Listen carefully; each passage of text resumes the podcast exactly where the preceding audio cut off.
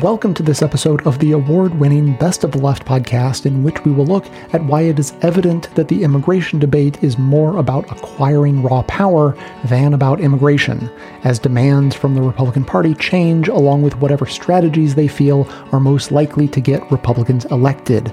And in the age of Trump, of course, that means the most draconian, harmful, and ultimately pointless and cruel demands to date.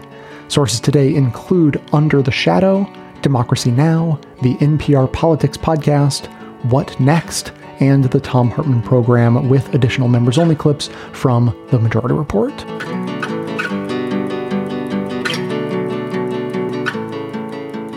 Two hundred years ago, on December 2nd, 1823, under a dark, moonless sky, then President James Monroe delivered his State of the Union address to Congress. In his address, Monroe lays out what would become both one of the most consequential and devastating ideas for Latin America. It would be called the Monroe Doctrine, an articulation of the United States' sovereign right to bend Latin America to its will.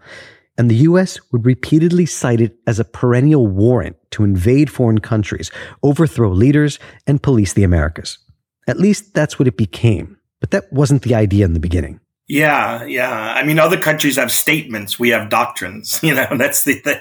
That's historian Greg Grandin. I teach history at Yale University, and I'm the author of a number of books. The most recent one being "The End of the Myth."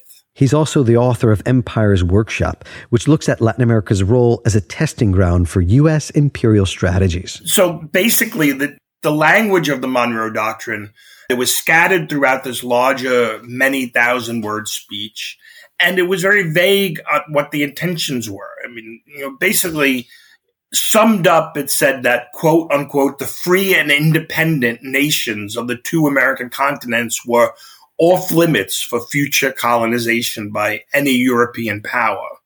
And Monroe let it, let it be known that any effort to quote unquote extend Europe's system to any portion of the hemisphere would be viewed as the United States as a threat.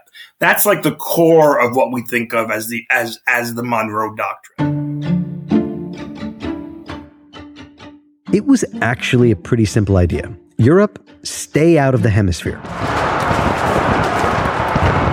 Remember, by 1823, most of Spain's former colonies in the Americas had just won their independence. But at the time, the Monroe Doctrine was celebrated by Latin America by independence leaders. One, they were happy that the United States seemed to finally come out for Latin Spanish American independence. That was a huge thing. I mean, the, the, there was still a couple of big battles left before Spain finally gave up completely. But the more important thing is that they read in the Monroe Doctrine a corollary to their own anti colonialism. They didn't read it as a doctrine of neo colonialism they read it as a doctrine as anti-colonialism that you know no part of the Americas is is eligible for reconquest. You know they saw it as as as analogous to their own anti-colonialism. So there was a lot of um, celebratory messages to Monroe from Latin American leaders, thanking him for the, you know, not the doctrine, but for the pronouncement. This is important to understand. Remember, at the time, the U.S. was still small settlers were paving their way across the country, violently pushing indigenous peoples from their land. But the United States was far from an empire. In fact, like its newly independent Spanish American neighbors, the U.S. had also freed itself from empire and monarchy only 40 years before. We need to understand that the big division at the time wasn't U.S. Latin America. It was the division between republics and monarchies. That's Marixa Lasso. She's a Panamanian historian whose research has focused on the Panama Canal and South American liberator Simon Bolivar. This is what people understood at the time. And this is really important because we take it so much for granted, the idea of being a republic, that we forget how radical it was the early 19th century, how fragile it felt for protagonists like Simon Bolivar, how new it was. Think about it. Only the US was a republic, and then all of these Spanish American new republics. France was not a republic anymore by then. And then you had also Haiti. So it was new, it was fragile. In 1826, Simon Bolivar convened an international congress in Panama, which at the time was still part of Colombia. Representatives came from most of the newly independent Spanish nations. One of the items on the agenda was, ironically, the establishment of the Monroe Doctrine as a guiding framework against threats of reconquest from Europe and, in particular, Spain. For this podcast, I visited the location where the conference was held in Panama City. The convent where it took place is gone, but a large statue of Simon Bolivar stands in its place, in a little square down by the waterfront and across the street from Panama's Ministry of Foreign Relations. Bolivar's dream was to unite the countries in some sort of federation. It failed for far too many reasons to discuss here. Just three years later, Bolivar is quoted to have said, The United States appears to be destined by Providence to plague America with misery in the name of liberty. Prophetic words.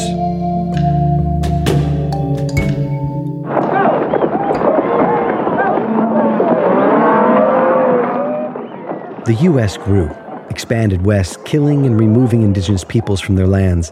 The United States invaded Mexico, captured Mexico City, and took more than half of the country's land, what is now today most of the western United States. It was only the beginning. Greg Grandin. As time goes on, the Monroe Doctrine becomes more of a doctrine of, as I mentioned, informal empire, mandatory power and this is explicit with Theodore Roosevelt and his corollary, which says, you know, the Monroe Doctrine basically gives the United States the right to police the hemisphere.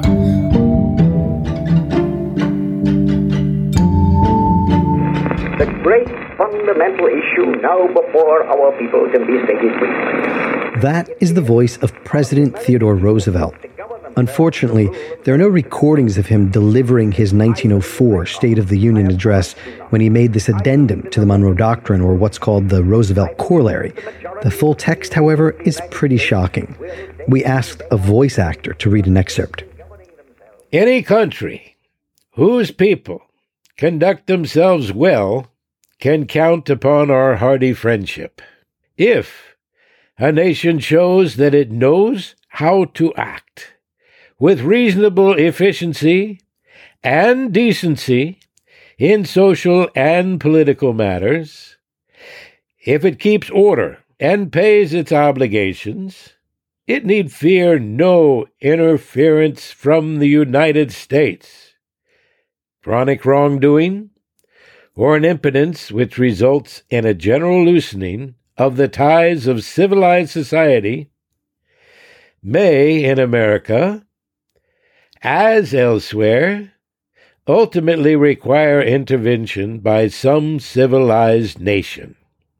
And in the Western Hemisphere, the adherence of the United States to the Monroe Doctrine may force the United States, however reluctantly, in flagrant cases of such wrongdoing or impotence, to the exercise of an international police power. In other words, certain circumstances may force the United States to the exercise of an international police power, no? To protect the world from the general loosening of the ties of civilized society. Those are his words. Professor Marixa Lasso says that 1904 speech is a justification in many ways what happened in Panama, which is that he supported the separation of Panama from Colombia and then co- taking control of an area of the isthmus. That was just the tip of the iceberg.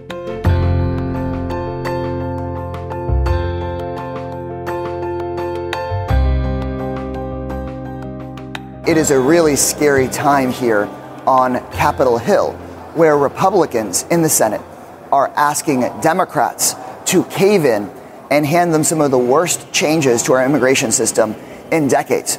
Republicans and Democrats alike have both said that they support continued assistance to Ukraine, but the Republicans have held that hostage and have said first, you've got to throw immigrant families under the bus. And like you've described, this would mean actually closing legal pathways for migration here and accelerating the deportation and separation of immigrant families. And so in the mainstream media, this is often being reported as, well, are they going to trade border security for Ukraine money? But this has nothing to do with changing or improving a situation at the border. What the Republicans are demanding is making it less easy to legally migrate and therefore fuel more irregular migration. What they're talking about is punishing families that are already in our cities and communities, dismantling the asylum system that we established after the enormous um, errors we made after World War II, t- turning refugees away.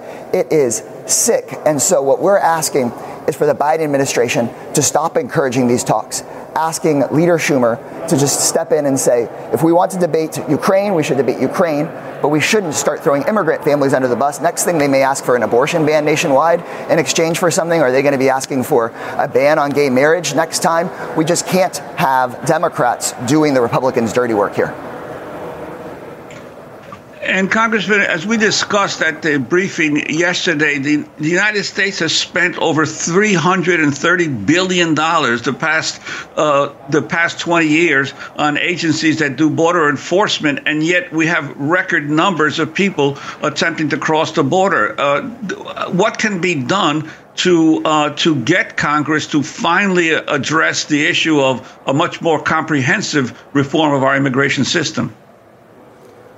We have to actually want to improve the system for folks in the United States and for people migrating here. Unfortunately, the right wing wants to keep the system as broken as possible so that they can then complain about it. It's the classic case of the arsonists trying to blame the firefighters for the flames. And so, in this case, Republican policy, and frankly, even some conservative and uh, neoliberal Democratic policy, has only fueled greater challenges. The, those policies are things like sanctions, imposing harsh sanctions in Cuba, Nicaragua, and Venezuela, then forcing people who are starving, in part because of our policies, to migrate and then complaining about it. Instead, we should make sure that people, if they want to be able to stay at home, stay in their home countries, that they can, and then open up legal pathways for migration. Instead, the Republican proposals we're dealing with it actually what they mostly would help is cartel profits because what they want to do is close legal pathways for migration, force people that we are helping starve have to move, oftentimes have to pay criminal organizations, and then the Republicans get to complain about it. It is a toxic brew that Democrats shouldn't be playing into. Instead, we should say, let's open up more legal pathways for people to migrate here. Let's open up the ability for folks to ask for parole and get on a plane and apply and come here and get a work permit quickly. That would relieve a lot of what you're seeing on the TV, Fox TV cameras on the border and actually make things better for people in Latin America and in the United States. But instead, we insist on punishing Latin America, pushing people out of their home countries, and then not opening up legal pathways for them to migrate. Juan, I wanted to put this question to you. You and Congressmember Greg Casar were part of a panel yesterday called 200 Years is Enough, moving past the Monroe Doctrine toward a new era in U.S. Latin American relations. Can you put this current uh, push at this moment, right? Uh, because the House Speaker says they're going to go home at the end of the week if they don't get their way on border. Biden is desperate to get money for Ukraine. Um, and so we don't know at this point what's going to happen happen. McConnell says uh, there's no way they can do this before Christmas. But put this in that broader 200 year context. I mean, you wrote that incredible book that's now a textbook in so many college classes called Harvest of Empire. Um, talk about what, how this fits in with the Monroe Doctrine and what that was. Well, yes. Well, the Monroe Doctrine for 200 years has been the basic uh, policy that the United States has pursued in uh, in uh, the entire Western Hemisphere, but especially toward Latin America, telling uh, European and other colonial powers, "You stay out of the Western Hemisphere. This is our backyard." In essence, and it's been used repeatedly uh, by U.S. Uh, presidents and and Congresses to in, to invade uh, countries in Latin America, to foment clandestine or covert operations to remove leaders that uh, that weren't sufficiently obedient to the United States, and I think it's uh, and it's never really been re- uh, re- repealed or uh, or or um, refuted uh, by uh, U.S. leaders. I mean, there was a small attempt by John Kerry during the Obama administration to claim it was uh, it was over, but President Trump uh, uh, backtracked on that and went back to the the, the bullying of the United States and Latin America. And I'm wondering, uh, Congressman Casar, your sense of the prospects for being able to have a new policy for Latin America in the future. It's time for us to leave that 200 year Monroe Doctrine legacy behind us. And I think a small number of progressives who start to open up a window to a new relationship in Latin America are going to carve the path forward here.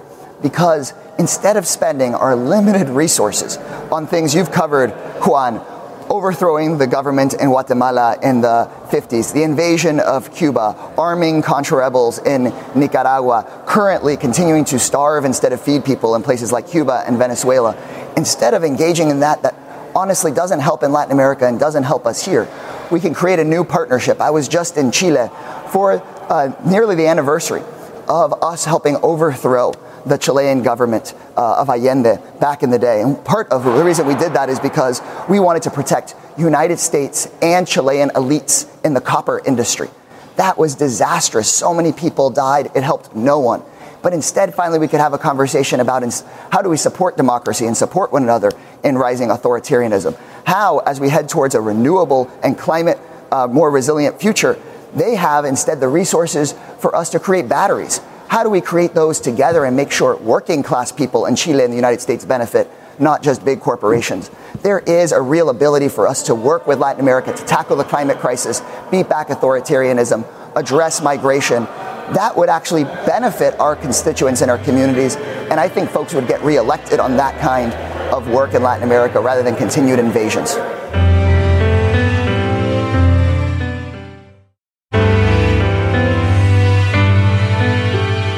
Migrants are crossing the southwest border in high numbers. In December, border authorities reported 225,000 encounters with migrants at the U.S. Mexico border. And House Republicans are blaming the Biden administration for the influx of migrants and targeting Homeland Security Secretary Alejandro Mayorkas. Wednesday, they began the process to impeach the secretary. Before we get to all that, though, Jasmine, remind us who is crossing the border right now and why is this happening at such high volumes? Sure. I've been covering immigration for several years and I've never seen anything quite like this at the border. Yeah. And what I'm talking about is like a really diverse group of people.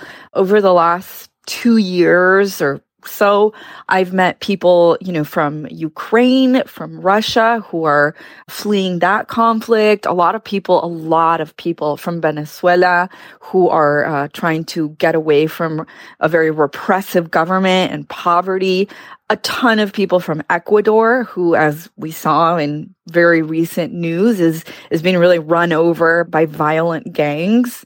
Which leads to the next point, which is I don't think you can talk about this big influx of migration without talking about the fact that there was a historic rise in, in the last year of displaced people worldwide. That's according to the UN. The White House has has also uh, signaled that, and it's really, really tangible when you get to the border, that displacement. I know this has changed over time, but like, can you tell us what happens to these migrants now once they actually reach the border?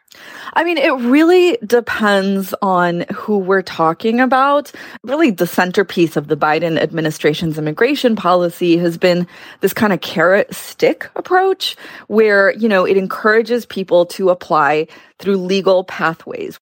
You also get plenty of people who are coming in through non-legal pathways. And, and I have to say, there's a lot of misinformation there. I think a lot of people are, are crossing through, you know, via uh, organized crime, and they're being told if you cross, just turn yourself over to Border Patrol and you'll get asylum, which isn't how it works. Uh, so many people who I've spoken to in the last year, what happens is, you know, they either turn themselves in or they get apprehended and they're given an NTA, a notice to appear in court, which is the initiation of a deportation proceeding and they can apply for asylum, but the asylum application process, it's really, really complicated. Yeah, and Deirdre, the optics of thousands of people amassing at the U.S. border with Mexico obviously is not great for the Biden administration.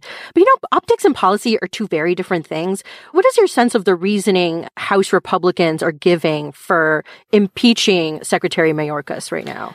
I mean, House Republicans or Republicans in general, I think see this issue of the crisis at the border as a huge political advantage for their party going into the 2024 election. Yeah. And in terms of Mayorkas, House Republicans are really singling out the Secretary of Homeland Security as sort of the person responsible for the failures or the overwhelmed system at the border right now.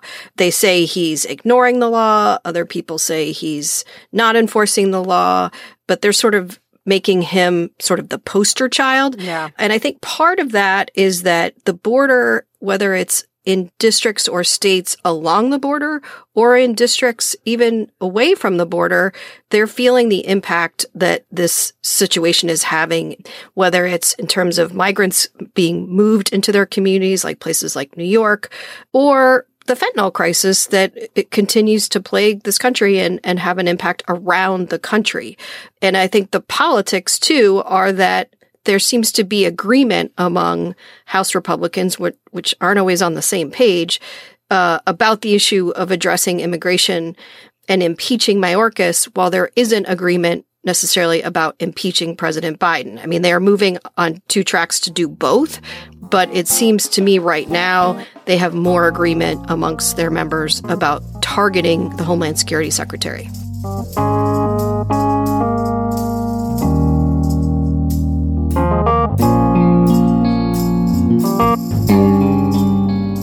If you are wondering why some Republicans are digging in their heels so hard when it comes to immigration, Mariana Sotomayor says there's a simple reason for that. When Americans get asked who they trust more when it comes to border policy, their answer is Republicans, hands down. I think, you know, when these questions are asked in polling, it is about the border and migrants that are coming in. And there has been a shift in the public about how many people are coming in. There was a record 250,000 migrants that came in through the border in December. Yeah, it's it's the most I think you wrote that it was the most recorded ever crossing the border in one month. Yeah. Wow more people are paying attention. Um, it's been interesting, even, I will be honest, during this holiday break, going back home, talking to friends who are not even politically involved, kind of having this top of mind of, whoa, did you see this? And it, you know, Republicans are messaging this as part of broader security, right? The migrant crisis plays into that fear, and Republicans are obviously using that. And they've been good over the years to use that kind of fear politically to be able to win a number of races. So it seems like this issue is more front of mind for the public. And the reason why the reason it seems like they're siding with Republicans is because there is this feeling of, well, what is Biden doing about it? What is Biden doing about it? And that's what I hear from voters too. What, but what, why isn't Biden doing anything? Well, here's the thing. Biden can only do so much. Any president can only do so much through executive order. And through executive order, you definitely can't just overhaul the immigration system. This fundamentally falls on the shoulders of Congress. And they have been unable for decades to be able to figure this out. And again, goodwill exists to do that. But because of the margins, because of how politically toxic this issue has become, Congress has been unable to deal with it. And if past is precedence, then I don't know if they'll be able to figure out this time. And again, it's interesting to me that the public doesn't necessarily realize that, that this is a Congress issue. It is way easier to blame one person. You're saying Congress is like the hot dog guy meme. Like, who, we're going to look into who did this. Yes. Literally, yes. Yes. Republicans are going to get a chance to focus on immigration in a different way than these this bill they're trying to pass when they open up impeachment hearings against the Department of Homeland Security, Alejandro Mayorkas. Can you just tell me what's going to happen with that and how quickly once Congress gets back in session? It actually could be pretty quickly many Republicans have said that impeaching Mayorkas has always been the lowest hanging fruit because of the border issue and how it animates the base. And Republicans have successfully made Mayorkas into a boogeyman from, I think, the moment he was nominated, not even confirmed to be DHS secretary. And we have seen the patience run out from certain far right members to impeaching him. Marjorie Taylor Greene, in particular, last year tried to force an impeachment vote against Mayorkas twice. Both times they were referred back to the committee, the Homeland Security Committee, who has already been investigating Mayorkas over time, over this past year in particular. And what the chairman, Mark Green, has been saying is there's mounting evidence that he has neglected his duty. And they're just pointing to the simple fact that yes, under the Biden administration, there has been a record uptick of border crossings. What do they want Mayorkas to do about it? Well, what they want is a little bit of what we see in HR2, that bill that House Republicans passed. Ideally, if, if the far right had their way, they want to immediately shut down any border where it could be overwhelmed by migrants they want to reinstitute a number of Trump policies like remain in Mexico. They just want Mayorkas to shut everything down immediately. But impeachment is mostly about malfeasance, right? Like, uh, are they accusing Mayorkas of doing something wrong, illegal, something that should get him kicked out? This is all messaging. And there actually have been some Republican lawmakers who have admitted that this is all about messaging. This is all about electing Trump this again just animates their base. And here's the thing if House Republicans hold a vote to impeach Mayorkas, I am not sure at this moment if there are enough votes by just House Republicans alone to be able to actually impeach Mayorkas. We will see. And that in and of itself would is going to be fascinating because we have already seen far right House members go after their colleagues when they voted against things that they didn't that they thought they should have voted for.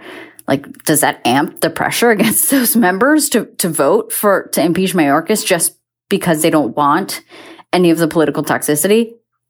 So you've laid out the case for how Republicans are going to try to make 2024 the year of immigration. If you were a betting woman, what do you think happens now? You know, it's going to fall on Speaker Johnson. He's obviously new to this job. He was just a member. He was very low ranking in leadership and to be thrown into such a position, I mean, I, I do not envy him.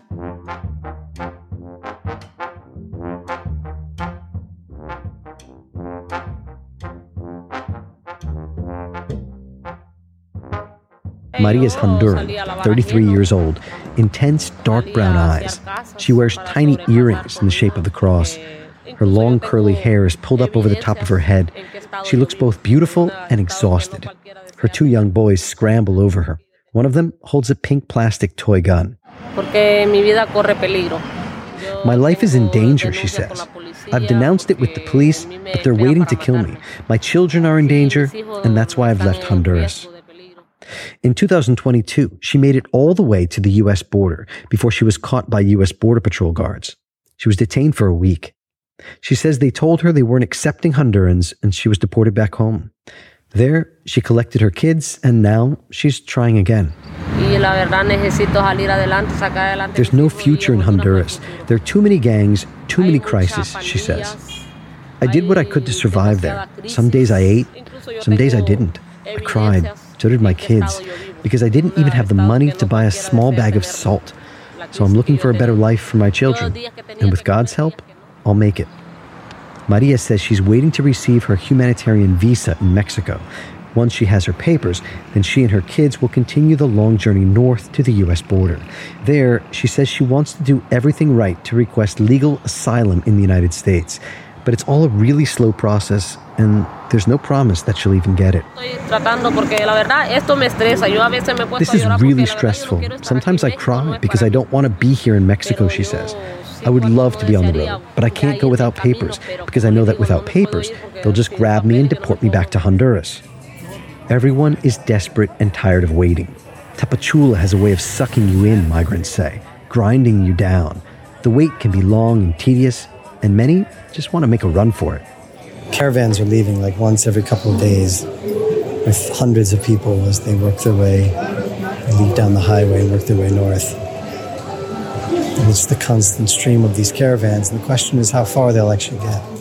Caravans like this. The bulk of travelers on this road today are Venezuelan. But there are people from countries across Latin America and the globe. They're still in Mexico's southern state of Chiapas, but about a day or two hike up the highway from Tapachula. We've been walking from Colombia, Venezuelan migrant Alexis tells me without breaking pace. Walking, asking for rides, praying to God that we arrive all right. Up the road, 20 something Exxon and two friends are ahead of the pack and making good time. La frontera Estados Unidos. The dream is the U.S. border, he says, with God's will for us and those who are behind us. The phenomenon of the caravans started about five years ago. Through the rain, scorching heat, and humidity, thousands of migrants make the perilous journey through southern Mexico, hoping to reach the United States. It's been called the largest Central American migrant caravan in decades, and thousands more migrants are joining, fleeing dire conditions in Honduras, El Salvador, and Guatemala. That was 2018, when migrant caravans traveling through Mexico became headline news and an endless source of political hysteria throughout the U.S. midterm elections. But those weren't the first caravans, and they certainly weren't the last. We barely hear about them in the media today, but countless caravans of people are still traveling from Tapachula and marching through Mexico. Professor Adrienne Pine is the author of the 2020 book Asylum for Sale Profit and Protest in the Migration Industry the vast majority of migration, especially if we're talking about migratory flows north um, in the Americas toward the United States, is a result of U.S. foreign policy.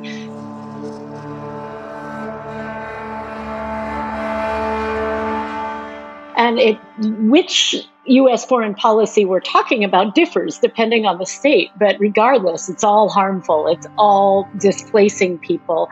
And it's all rooted in U.S imperialist capitalism, right? It's US using its military occupation of many countries in Latin America and its military and other um, war threats. As we'll look at in the coming episodes, Central America has been ground zero. Whether it was US support for genocide in Guatemala, or for the authoritarian regimes in El Salvador in the 1980s, or the 2009 Honduran coup. Each of these events, um, some of them short term, some of them long term, were followed by massive waves of people fleeing the violence, the US led violence in their countries, um, fleeing and going to the most obvious place, which is the United States, which, of course, ironically, caused that violence in the first place. So you have, in some cases, this sort of direct US military intervention. Um, or in other cases, you have instances where the United States is very friendly with a government, um, but that's only because the government is, you know, bowing down to the U.S.'s demands.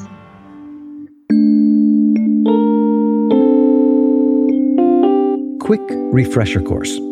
Angry protesters at the doorsteps of Honduras' presidential palace want President Manuel Zelaya back. In 2009, the Honduran military removed the country's democratically elected president Manuel Zelaya from power the United States adamantly backed the coup.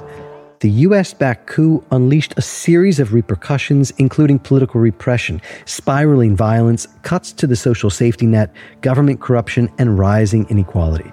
Honduran migration increased only a few years later. In the wake of the 2017 elections, repression against protesters was reminiscent of the crackdown after the coup, fueling a new exodus. Hondurans are still usually the number one uh, Central American population that is going through. So, apart from the political stuff, there's obviously the violence of uh, the state, the violence of uh, criminal organizations, in this case, uh, the gangs, and of course, economic uh, violence and you know inequality that has been prevalent for a very long time in, in the region.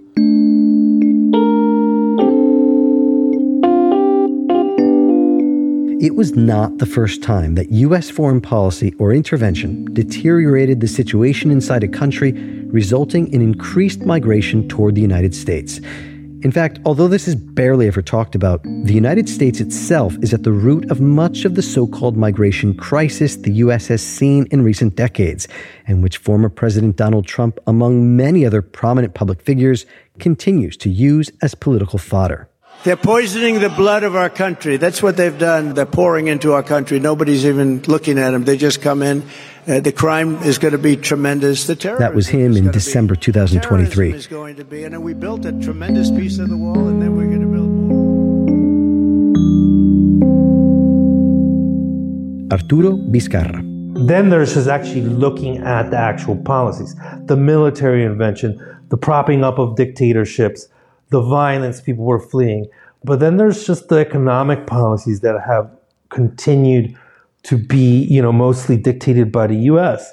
Then you have to come to, you know, you should come, you should come to the realization that the U.S. bears a ton of the responsibility for why people leave these countries, and uh, yet uh, we can't have really have a, an honest conversation about that.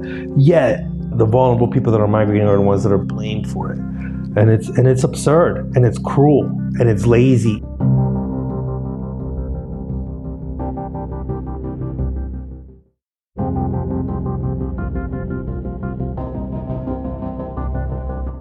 So Donald Trump, you know, he has announced on multiple occasions various uh, plans when he becomes president uh, again, uh, which he's hoping to do. He wants to become dictator for at least one day. He wants to uh, uh, basically uh, make himself president for life. He's going to, he's, I mean, it just goes on and on, right?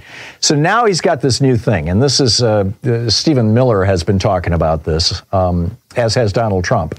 And it's a law that has been on the books for a long, long time. It's called the Alien Enemies Act. And the Alien Enemies Act is basically a piece of legislation that was designed to target foreign agents, uh, principally spies, within our country during time of war. So, I mean, you know, this goes back to World War I, World War II. Say, say during World War II, if there was a, a German spy here in the United States, you go after him with the Alien Enemies Act. It's substantial. It gives you the ability to arrest people, to deport people, to put people in prison for long periods of time. So Donald Trump says that, and Steve Miller say that if this law, which was first passed in 1798, and it says you can that, that the president himself can remove any foreign national over the age of 14 from the United States. That this law, and, and by the way, you have to have declared war on a country. We haven't declared war on a country since World War II. But he says that uh, he's going to identify cartels, gangs, and drug dealers in Latin America and within the United States who have, uh, he's, he's saying we can use this law to attack Mexico because they're so corrupt. And we can use this attack to, law to attack gang members in the United States. This is the kind of I don't care what the law says, I'm a tough guy stuff that appeals to authoritarian right wingers. You know, that they just, you know, they love this kind of stuff. And uh, he, he, he, even uh, said, you know, it, it's not enough to deport the bosses and the drug dealers.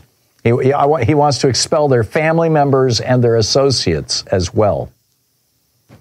A future Trump administration could, quote, suspend the due process that normally applies to a removal proceeding. That's a quote from Steve Miller. He was on a talk radio show back in September, and, and he said this so that Trump could carry out mass deportations and he could start filling his concentration camps, you know, essentially the same way that Adolf Hitler did in the early 1930s in Germany. The first camps, I, have been to Dachau a couple of times. Um, you know, it's near uh, Munich and, uh, you know, kind of between Munich and Nuremberg. And I used to live just north of Nuremberg, and, and uh, Dachau was not built as a death camp. There were literally hundreds, I believe over 400 of these concentration camps built in Germany, and, and they were called concentration camps because they concentrated people. In other words, they were, they were points where the the criminals in society were brought. They were basically just you know prisons, prison camps. Now you know toward the end of the war, they started killing people in those concentration camps, but the death camps, Hitler built all of the death camps outside Germany. So if they were ever discovered, he could say, "Oh, Belsen, Belsen, that's the Dutch." Oh, uh, you know, uh, uh, uh uh, oh, I'm, I'm forgetting the name of the city in Poland, but you know, well, that's that was Poland, and uh, you know, on and on and on, right? He, he, he, could just he could blame other countries. Well, this is what Donald Trump wants to do. I, I, not the death camps part; he hasn't come out and said that, but the concentration camps for sure. He's bragging about it. He wants to put millions of people in concentration camps in America. And just like Hitler, Hitler started out by saying, you know, we're going to put we're going to put uh, the enemies of the state in there. We're going to put illegal immigrants in there. We're going to, you know, we're going to put uh, communists in there. You know, pe- people who are who uh, there's a broad consensus are are you know bad for our. Country. And then you know within a matter of months, journalists started appearing in Dachau, and politicians started appearing in Dachau, and you know, and just that continued for the next seven years, eight years. You know, for the for the rest of Hitler's rule. This is what Donald Trump says out loud he wants to do here in the United States. And we should take him seriously.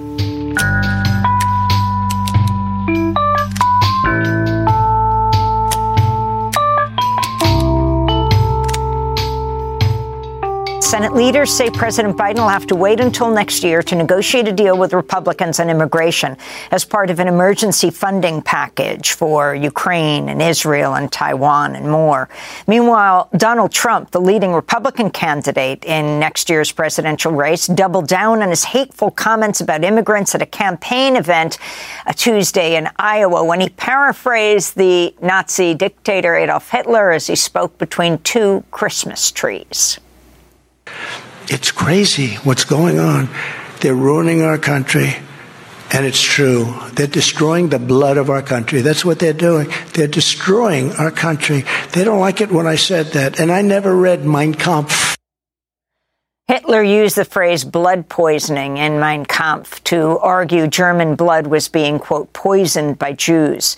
Trump drew outrage for similar comments at a rally Saturday in New Hampshire. This comes as Texas Governor Greg Abbott, major Trump supporter, approved a sweeping new law, just signed it into law, that allows police to arrest anyone they suspect to have entered the U.S. without authorization. For more, we're joined by Marisa Limon Garza, executive director of Las Americas uh, Immigrant Advocacy Advocacy Center, which is part of the lawsuit to stop the new Texas law from going into effect in March. Her op ed for The Messenger is headlined The Senate Shouldn't Treat Migrants as Bargaining Chips.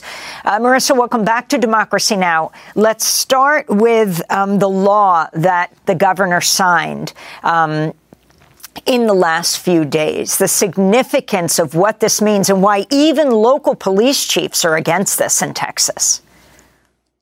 So, Senate Bill 4 here in the state of Texas is part of legislation that the governor has been pushing since the regular session. This was just the end of the fourth special session, specifically to push on school vouchers, public education, as well as on this anti immigrant racist policy.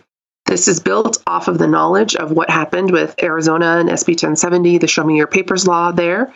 And it finds it's a little more slippery it finds loopholes that are able to make it so that any peace officer anywhere in the state of Texas, not just along the southern border, but anywhere, um, and very loosely defined, if this peace officer has probable cause, they can make the determination that if a person has not crossed into Texas from Mexico at an official U.S. port of entry, they can then be detained, jailed, and even deported. Obviously, this is the jurisdiction of the federal government, which is why we're calling on the Department of Justice to immediately get involved. And yes, Las Americas, along with American Gateways, our partners at the El Paso County and the ACLU are in litigation against SB4 and its rollout. And Marisa, you've uh, written that your office had received a staggering number of calls, up to 7,000 a day from asylum seekers in Ciudad Juarez. Uh, what? How do you see the situation now, especially those Americans who say that the uh, that the situation at the border is uh, uh, uh is completely out of control? So I'd just like to paint a picture. You know, the reality at the southern border is we have been seeing a small piece of what is global migration. So this phenomenon is 110 million people forcibly displaced across the globe, according to UN statistics for the month of September. And so this is just one pedacito of that reality. It's important also to recognize that the state of Texas is, in fact, you know, a multiracial democracy. It just happens to be one that is severely oppressed. And this attempt at, at erasure really makes things a lot more complicated. We have to take that into context along with the reality that Texas has very lax gun laws, the reality that Texas does not um, really make it easy for people to vote, does not provide a quality education for the young people of this state. We're focused on banning books. We're focusing on eliminating diversity, equity, inclusion at public universities. So it's basically the silencing and the erasure of a people. And that uh, cannot go uncontested. And if we, again, zoom out, we know that this global migration, and specifically the people that we're seeing along the US Mexico border, reflect global migration, but it also reflects US involvement around the globe, but particularly in Central and South America.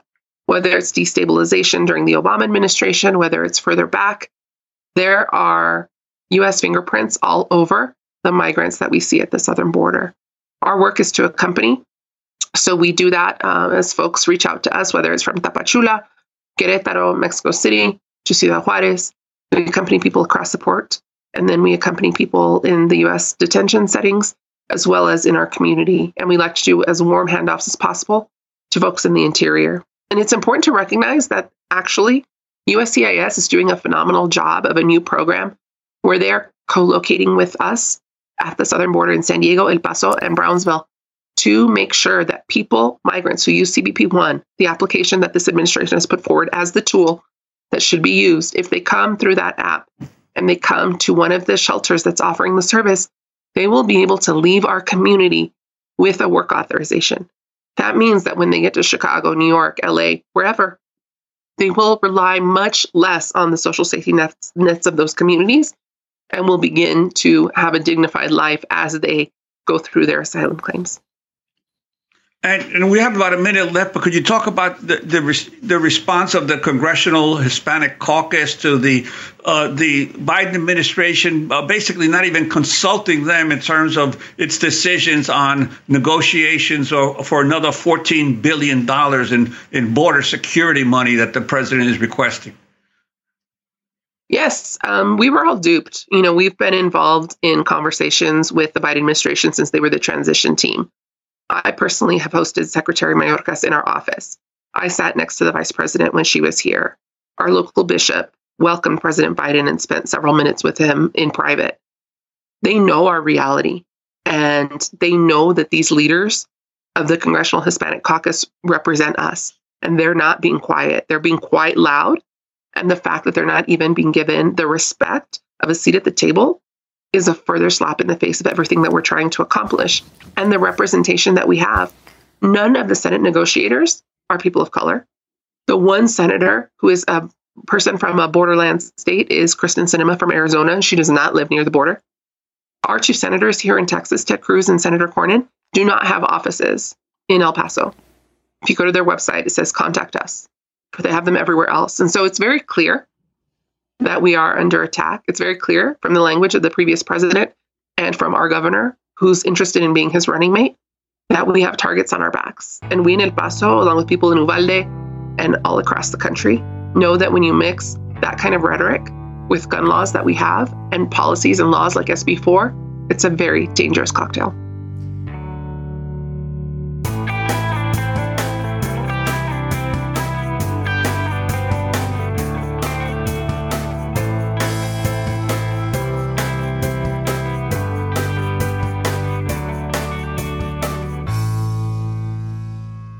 We've just heard clips today, starting with Under the Shadow explaining the history of the Monroe Doctrine.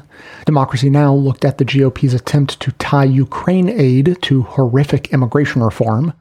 The NPR Politics podcast looked at the larger systemic forces driving global immigration. What Next highlighted the political motivation for the GOP to focus on immigration. Under the Shadow looked at personal accounts and U.S. policy to understand the driving forces of immigration. Thom Hartmann called out the fascist parallels of what Trump is openly calling for, and Democracy Now! zeroed in on the debate in Texas.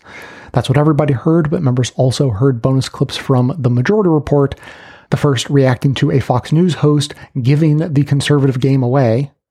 The Biden administration is being so short sighted and stupid about the border by not providing any alternative narrative whatsoever and letting the right determine it.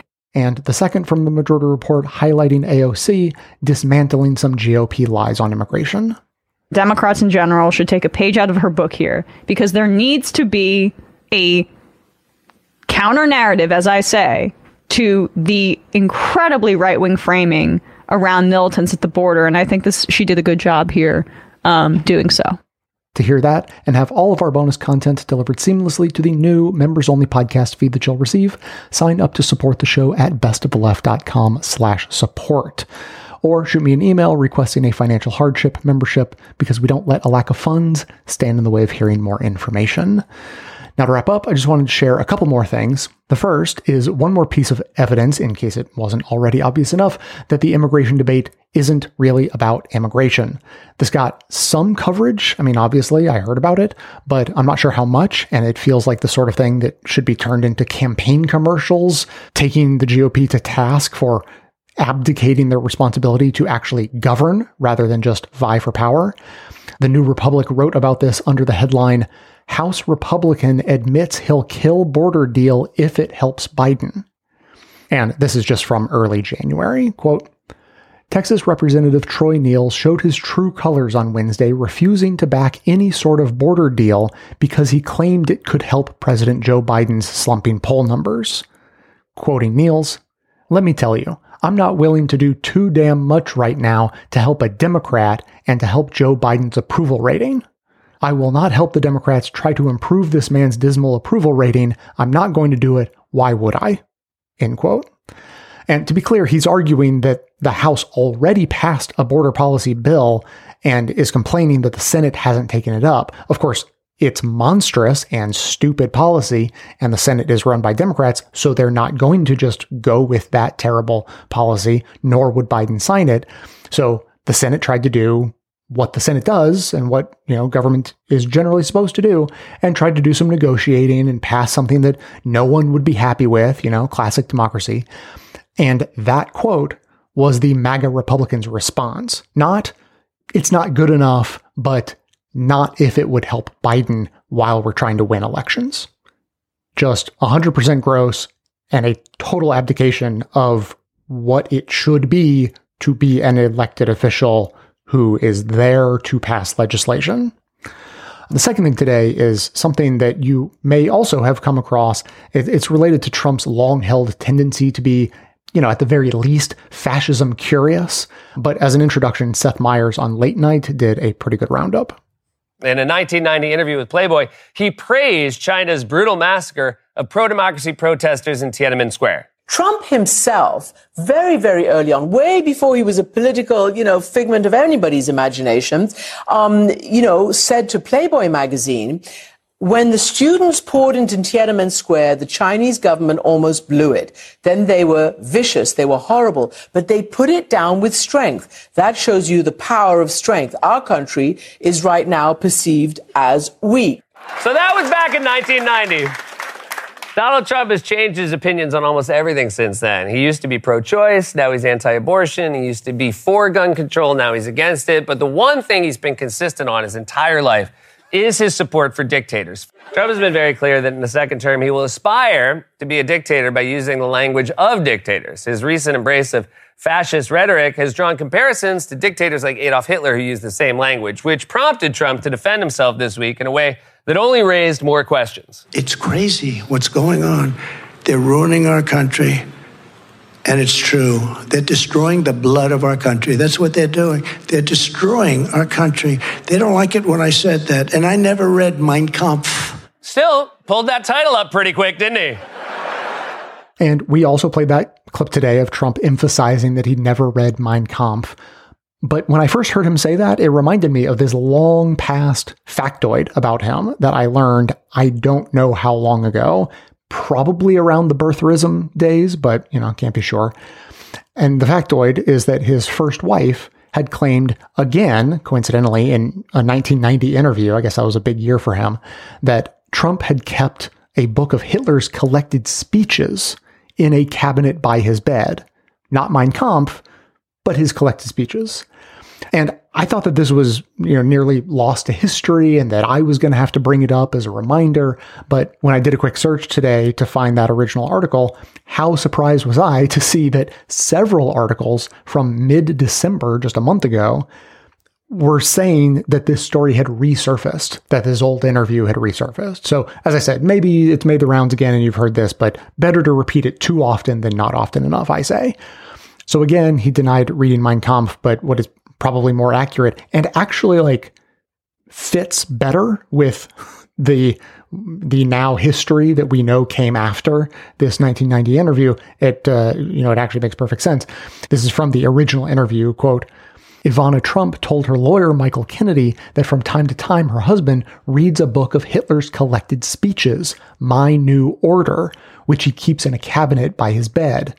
Hitler's speeches from his earliest days up through the phony war of 1939 reveal his extraordinary ability as a master propagandist. And I'm, I'm actually reading from a Business Insider article, so it, it explains that when Brenner, that's the original Vanity Fair writer, uh, when Brenner asked Trump about how he came to possess Hitler's speeches, quote, Trump hesitated and then said, who told you that? Brenner reportedly replied, I don't remember. Trump then recalled, quote, Actually, it was my friend Marty Davis from Paramount who gave me a copy of Mein Kampf, and he's a Jew. Continuing this Business Insider article, Brenner added that Davis did acknowledge that he gave Trump a book about Hitler, but quoting Marty Davis, quote, but it was my new order Hitler's speeches, not Mein Kampf, Davis reportedly said. I thought he would find it interesting. I am his friend, but I'm not Jewish. So, obviously, the key takeaway here is to be horrified, like probably not surprised, but still horrified that someone who's been praising dictators since at least Bill Clinton's first election year could himself become president at least once and you know stands a chance of doing it again even after fully taking the mask off. But the second takeaway is that the weakness of his defense at the time is pretty funny. First there's the classic who told you that defense, followed by it wasn't me, it was my friend, topped off with the apparently incorrect assertion that his friend is Jewish. So his defense is basically it's not like I took the initiative to be interested enough in Hitler to get his book. It's just that a friend of mine who knows me well and thoughtfully picked out a gift for me after coming across Hitler's book and thinking, you know who'd really like this, I think? Donald Trump. And, you know, as the old saying goes, I'm sure in many variations, when the character of a man is not clear to you, look to his friends. That is going to be it for today. As always, keep the comments coming in. I would love to hear your thoughts or questions about this or anything else. You can leave a voicemail or send us a text at 202-999-3991 or simply email me to j at bestoftheleft.com. Thanks to everyone for listening. Thanks to Deon Clark and Erin Clayton for their research work for the show and participation in our bonus episodes. Thanks to our transcriptionist trio, Ken, Brian, and Ben for their volunteer work helping put our transcripts together. Thanks to Amanda Hoffman for all of her work on our social media outlets, activism segments, graphic designing, webmastering, and a bonus show co-hosting. And thanks to those who already support the show by becoming a member or purchasing gift memberships. You can join them by signing up today at bestoftheleft.com slash support through our Patreon page or from right inside the Apple Podcast app. Membership is how you get instant access to our incredibly good and often funny bonus episodes, in addition to there being extra content, no ads, and chapter markers in all of our regular episodes, all through your regular podcast player. You'll find that link in the show notes, along with a link to join our Discord community where you can continue the discussion. So, coming to you from far outside the conventional wisdom of Washington, D.C., my name is Jay, and this has been the Best of the Left podcast, coming to you twice weekly, thanks entirely to the members and donors to the show from bestoftheleft.com.